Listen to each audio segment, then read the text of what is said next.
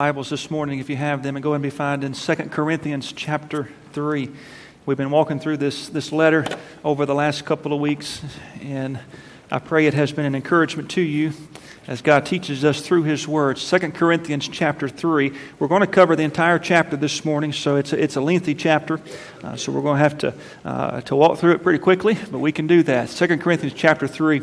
Uh, but let me read verse 16 and 17 and 18. 2 Corinthians chapter 3. The Bible says in verse 16, Nevertheless, when one turns to the Lord, the veil is taken away. Now the Lord is the Spirit, and where the Spirit of the Lord is, there is liberty.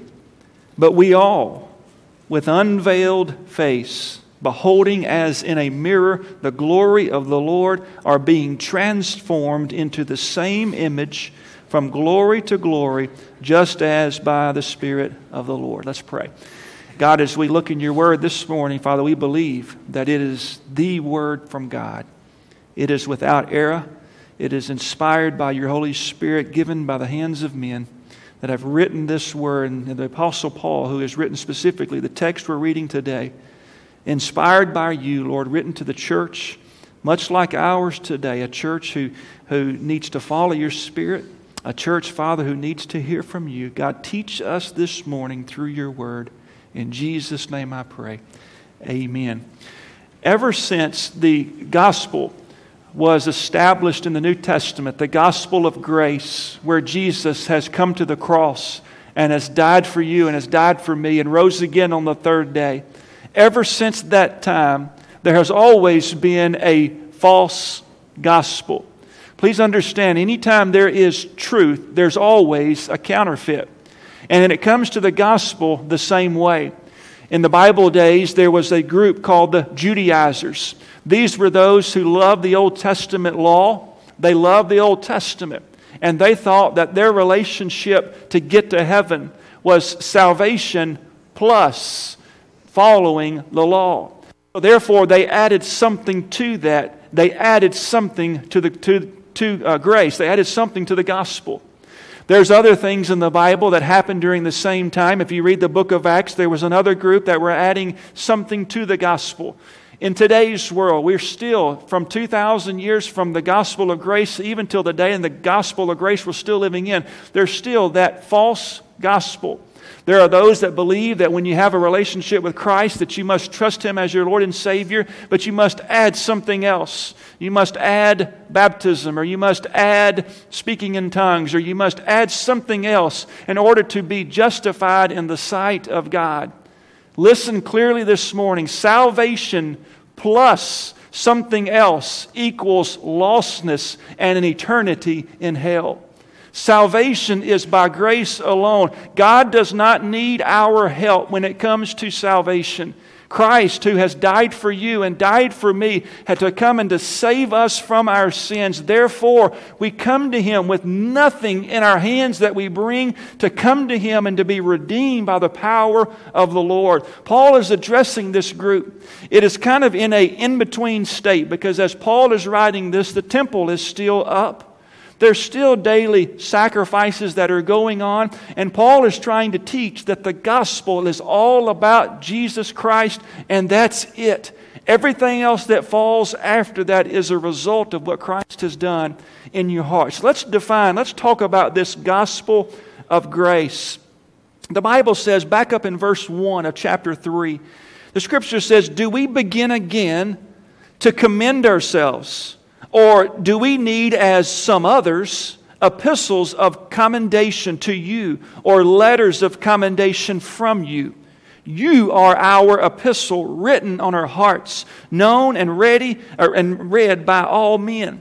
Clearly, you are an epistle of Christ, ministered by us written not with ink, but by the Spirit of the living God, not on tablets of stone, but on tablets of flesh, that is on our heart. That is of the heart. So, the first part of the gospel of grace the text teaches us is that the gospel of grace gives you a changed heart.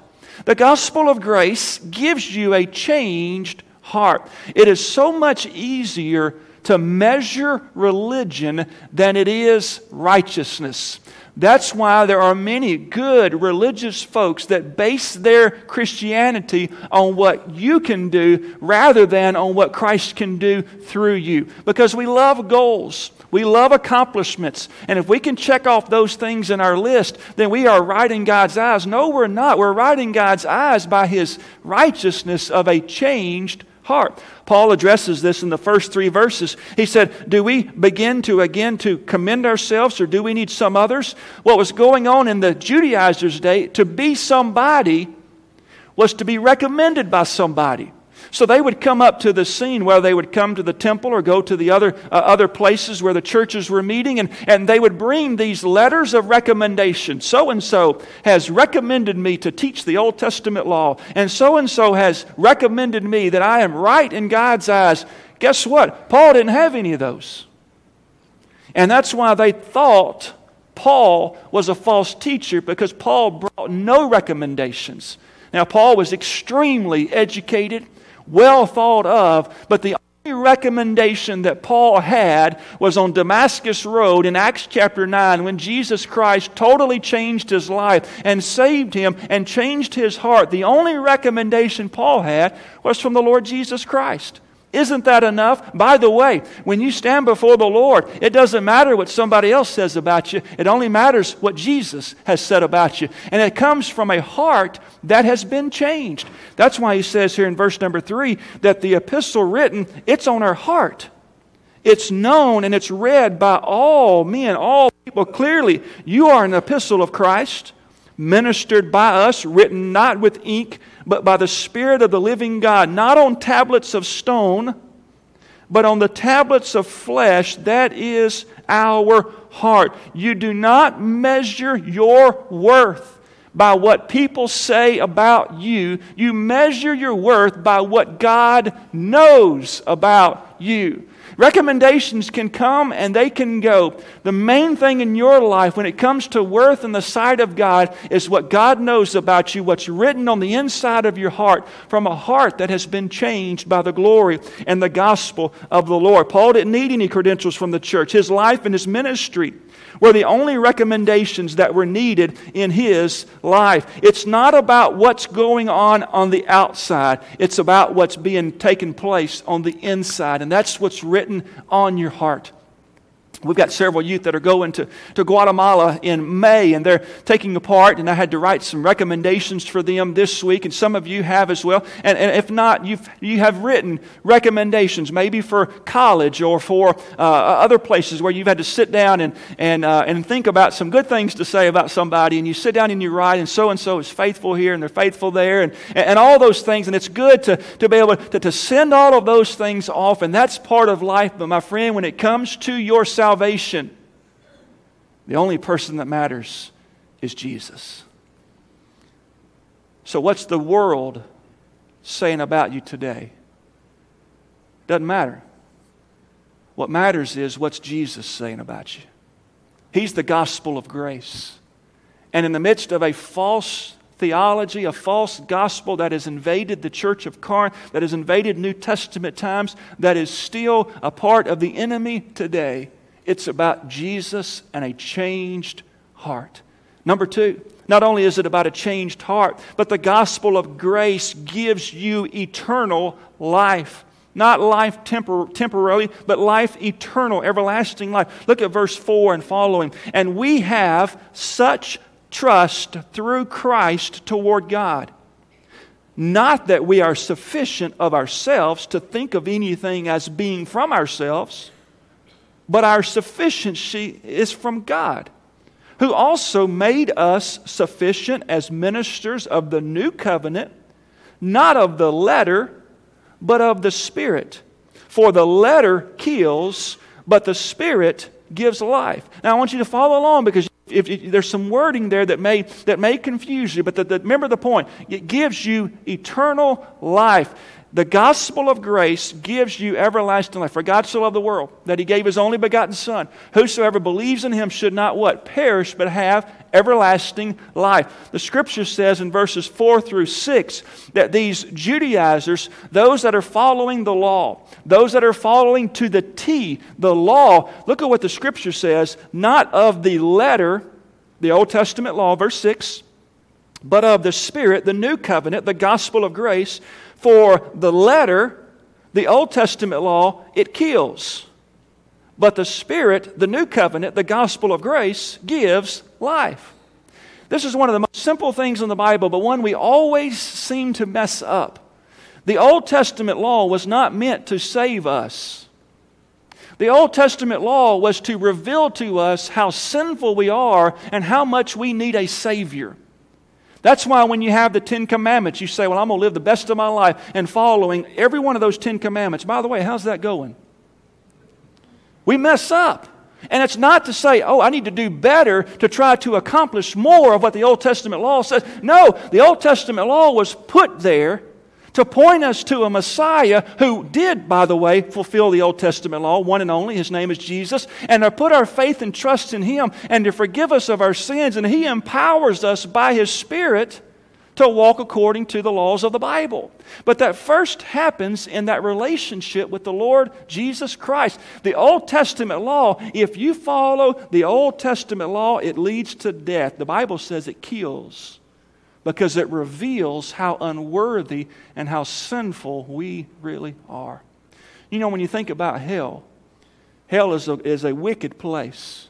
Hell is going to be a place, the Bible says hell was prepared for the devil and his angels. Hell was never meant to be prepared for lost people to die without Christ. God loves the world and He desires that all people come to a saving knowledge of Him. But because of our sin, we must have that relationship with Jesus.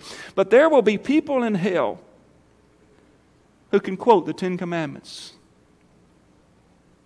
There will be people in hell who live their whole life trying to follow the Ten Commandments. There will be people in hell whose life chapter is Psalm 23, and they know it and they quote it. There will be people in hell who read the Bible. There will be people in hell who are faithful in church. There will be people in hell who are on memberships of Baptist churches all across America. Hell will be filled of religious people. People who are trying to follow a system and follow a false gospel and follow a relationship with Christ plus something else. And the Bible says the Spirit, the new covenant, it gives life and it gives life everlasting. We look at this Bible and we say, This is God's holy word. We love it. We desire it. We read it. This is our life. But this book teaches us that we are sinful and it leads us more to the words on these pages. It leads us to the word of life, which is Jesus Christ Himself. So we think about that, it gives us eternal life. Now, keep your finger in 2 Corinthians. I hardly ever do this on a Sunday morning, but I'm going to do it today. Uh, I'm going to break tradition of a Baptist church. That's another false gospel, by the way, too. Look at Hebrews. No, I'm just picking it. I love tradition. Hebrews chapter 10. Keep your finger in 2 Corinthians. I want to show you one verse, and I want you to look at it. Hebrews chapter 10.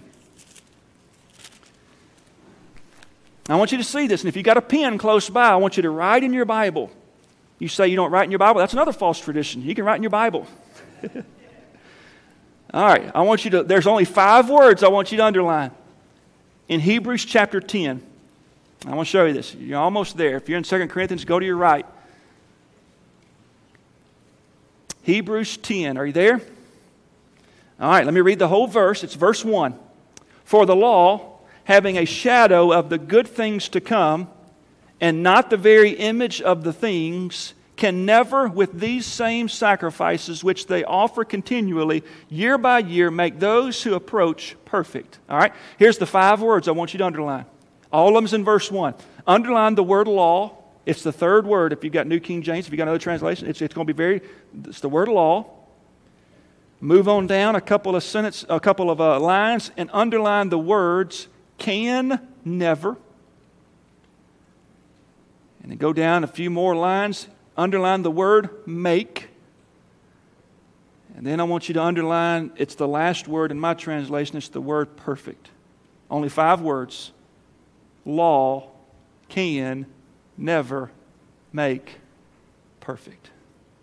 The law was meant to point us to the one who fulfilled the law, and his name is Jesus. The law gives eternal life. Go back up if you go to 2 Corinthians. When you think about the law, it is to point us to Jesus. The law, the letter, it kills, it leads to death because sin leads to death. And we can only fulfill the law in a personal relationship with the Lord Jesus Christ. And then we can't follow it to perfection. That's why we need forgiveness of sins. But the gospel of grace gives you eternal life. Let me show you a third one. Not only does it give you eternal life, not only when you go back to the first one, it gives you a changed heart, but number three, the gospel of grace gives you permanent glory. Now, I want you to follow here for a second. Look, if you will, at verse 7 and following. The scripture says, If the ministry of death he goes back up and he grabs a thought from verse 6 where the letter kills. If the ministry of death, which is the Old Testament law, if all you do is follow the Old Testament law, you will die and spend eternity in hell because you don't have a relationship with Christ. If the ministry of death, written and engraved on stones, like the Ten Commandments were, was glorious, so that the children of Israel could not look steadily at the face of Moses because of the glory of his countenance, which glory was passing away. Now, let me stop. Where's this coming from? Exodus chapter 34, verses 29 through 35. Ask any men in our discipleship group. It was in our Bible reading this week. How ironic is that? Exodus 34 talks about how Paul, I mean, how Paul, how Moses is coming down the mountain. You remember the first time he came down and they had the calf that was being built. He threw down the Ten Commandments and they broke. He's coming down the second time with the second set of tablets. And the Bible says when he comes down that he brings the glory of the Lord and it's shown on his face and on his body to where the people could not look upon Moses. That's what's happening in verse 7. If, if, if the ministry of death was glorious, so that they could not look at the face of Moses because of the glory of his countenance, which glory was passing away, how will the ministry of the Spirit not be more glorious? You see what he's saying? If Paul, if, if, if Moses' glory, he had the veil over his face, and he put that over his face because the glory was passing away, it was temporal. If that was glorious, how much more the new covenant, the gospel of grace, how much more glorious would that be? Now, the Bible goes on to say in verse 9, For if the ministry of condemnation had glory, which that's the Old Testament law, the ministry of righteousness, which is the new covenant, exceeds much more in glory.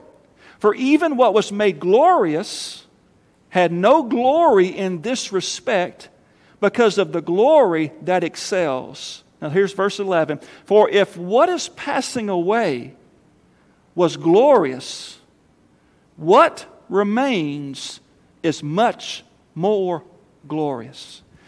Now, let me kind of just, there's a, there's a lot of glory and glorious words in that passage. It's almost like, a Christmas passage, but it talks about the glory of the Lord. Paul is, remember, he's in this in between time where you have the Old Testament temple, they're doing sacrifices and they're, they're, they're, they're keeping the Old Testament law. Paul knows that's fading away, and it did in AD 70 when the temple was destroyed and the, the, the Jewish sacrificial system, as Old Testament taught, was no longer in existence.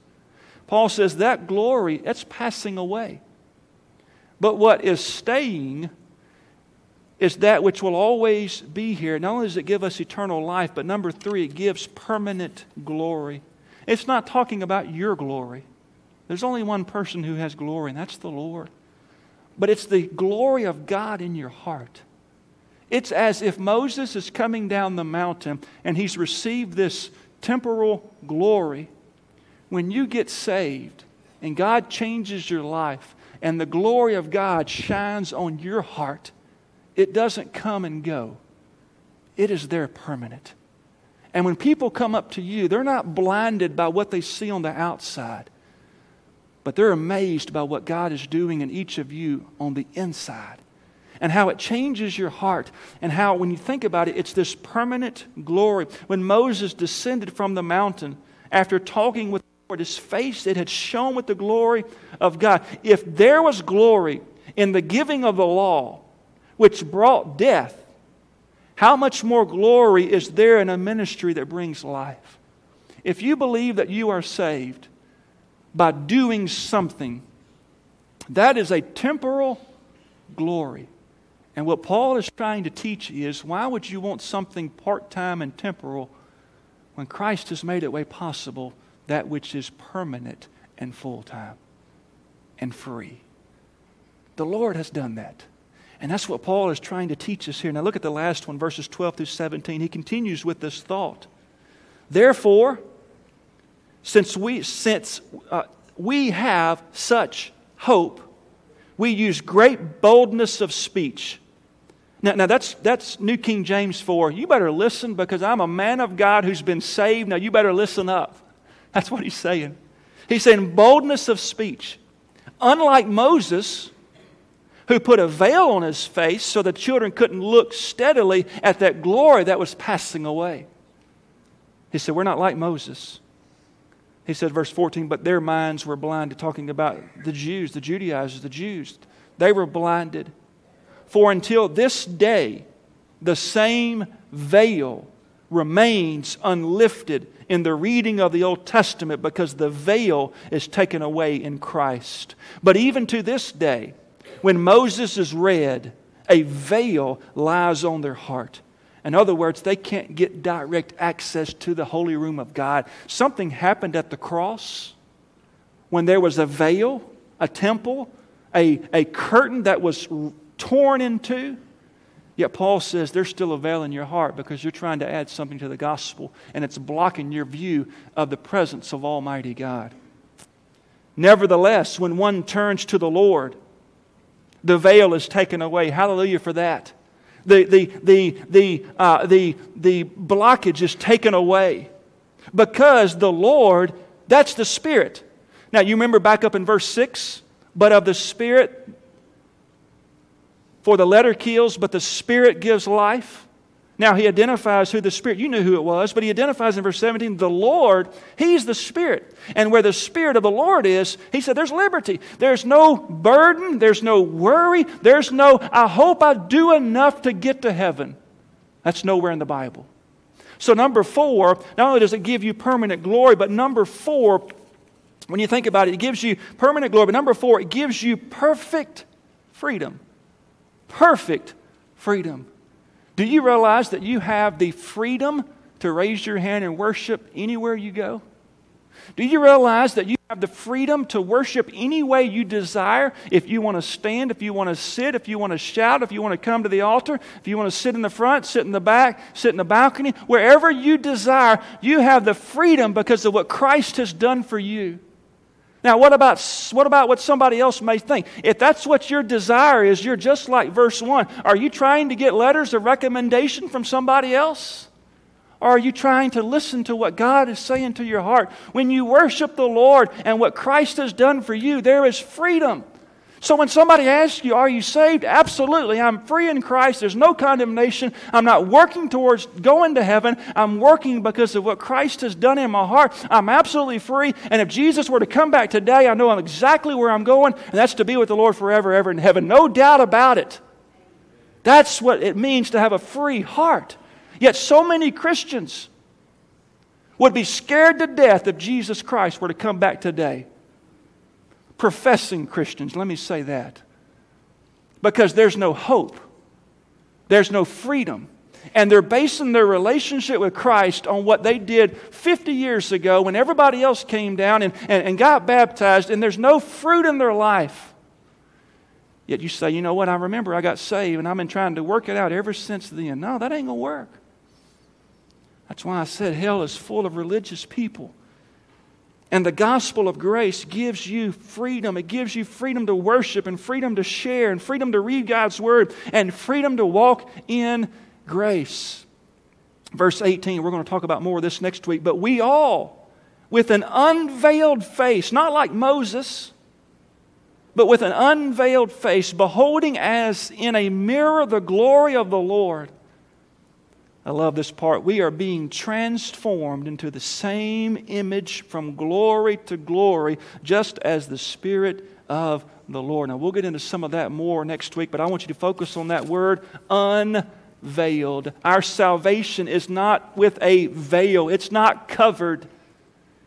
It's in our relationship with Jesus. He alone can say. One of my favorite illustrations, and I think I've used it here, and that's okay because it teaches a point. One of my favorite illustrations I ever heard about, about the, the, the truth of the gospel and everything else. The truth of the gospel can be the truth, and then you've got like uh, uh, uh, Islam and all these other religions, but it can be the truth of the gospel plus people who are in churches today in America in denominations who believe that you're saved plus something else. And there was four or five people, four or five different religions that were sitting at the base of a mountain. And they were asking each one of us, each one that was there, that their desire is to go to the top of the mountain. And when they get to the top of the mountain, they've succeeded and they're in heaven. So one of them said, Well, how are you going to go to the top? Well, I tell you what I do. I pray every day. I pray three times today. I face a certain part of the world and, and, and, I pray and, and I visit certain places and I do this and I do that. And I'm going as fast as I can up to the top of that mountain and I'm going to do all that I can to get to the top. And then another one says, Well, let me tell you what I do. I, I fast every day. I've given away every dollar that I've ever gotten, and I, am walking up to that mountain, and I, I, I, can quote the entire Bible, and, and I'm a member of, of 15 churches, and, and, and I'm working as far as I can all the way up to the top of this mountain. And then the third one says, Well, let me tell you what I'm doing. I'm a member of a Baptist church. I've been baptized. I teach a Sunday school class. I've got a 50 year Sunday school perfect attendance pin. I've always been a giver. I help with ushering. I do everything that I can to get to the top of the mountain. And the other guy said, Man, you're doing a whole lot. And it comes to the fourth guy. And the fourth guy says, How do you know when you get to the top? And nobody could answer. He said, Let me tell you what I'm doing. I came to a place in my life where I realized no matter what I did, I'd never get to the top. And I came to a place in reading the scripture where I said, The guy who's on the top of the mountain came down to me. He died for me. And he forgave me of my sins. And he changed my life.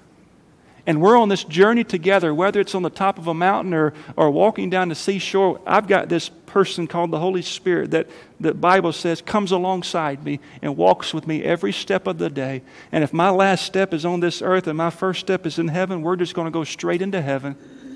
And that's where we're going to be every day. And I walk in faith and confidence and peace because of the gospel of grace that came down to me and saved each of us. Friend, have you been saved?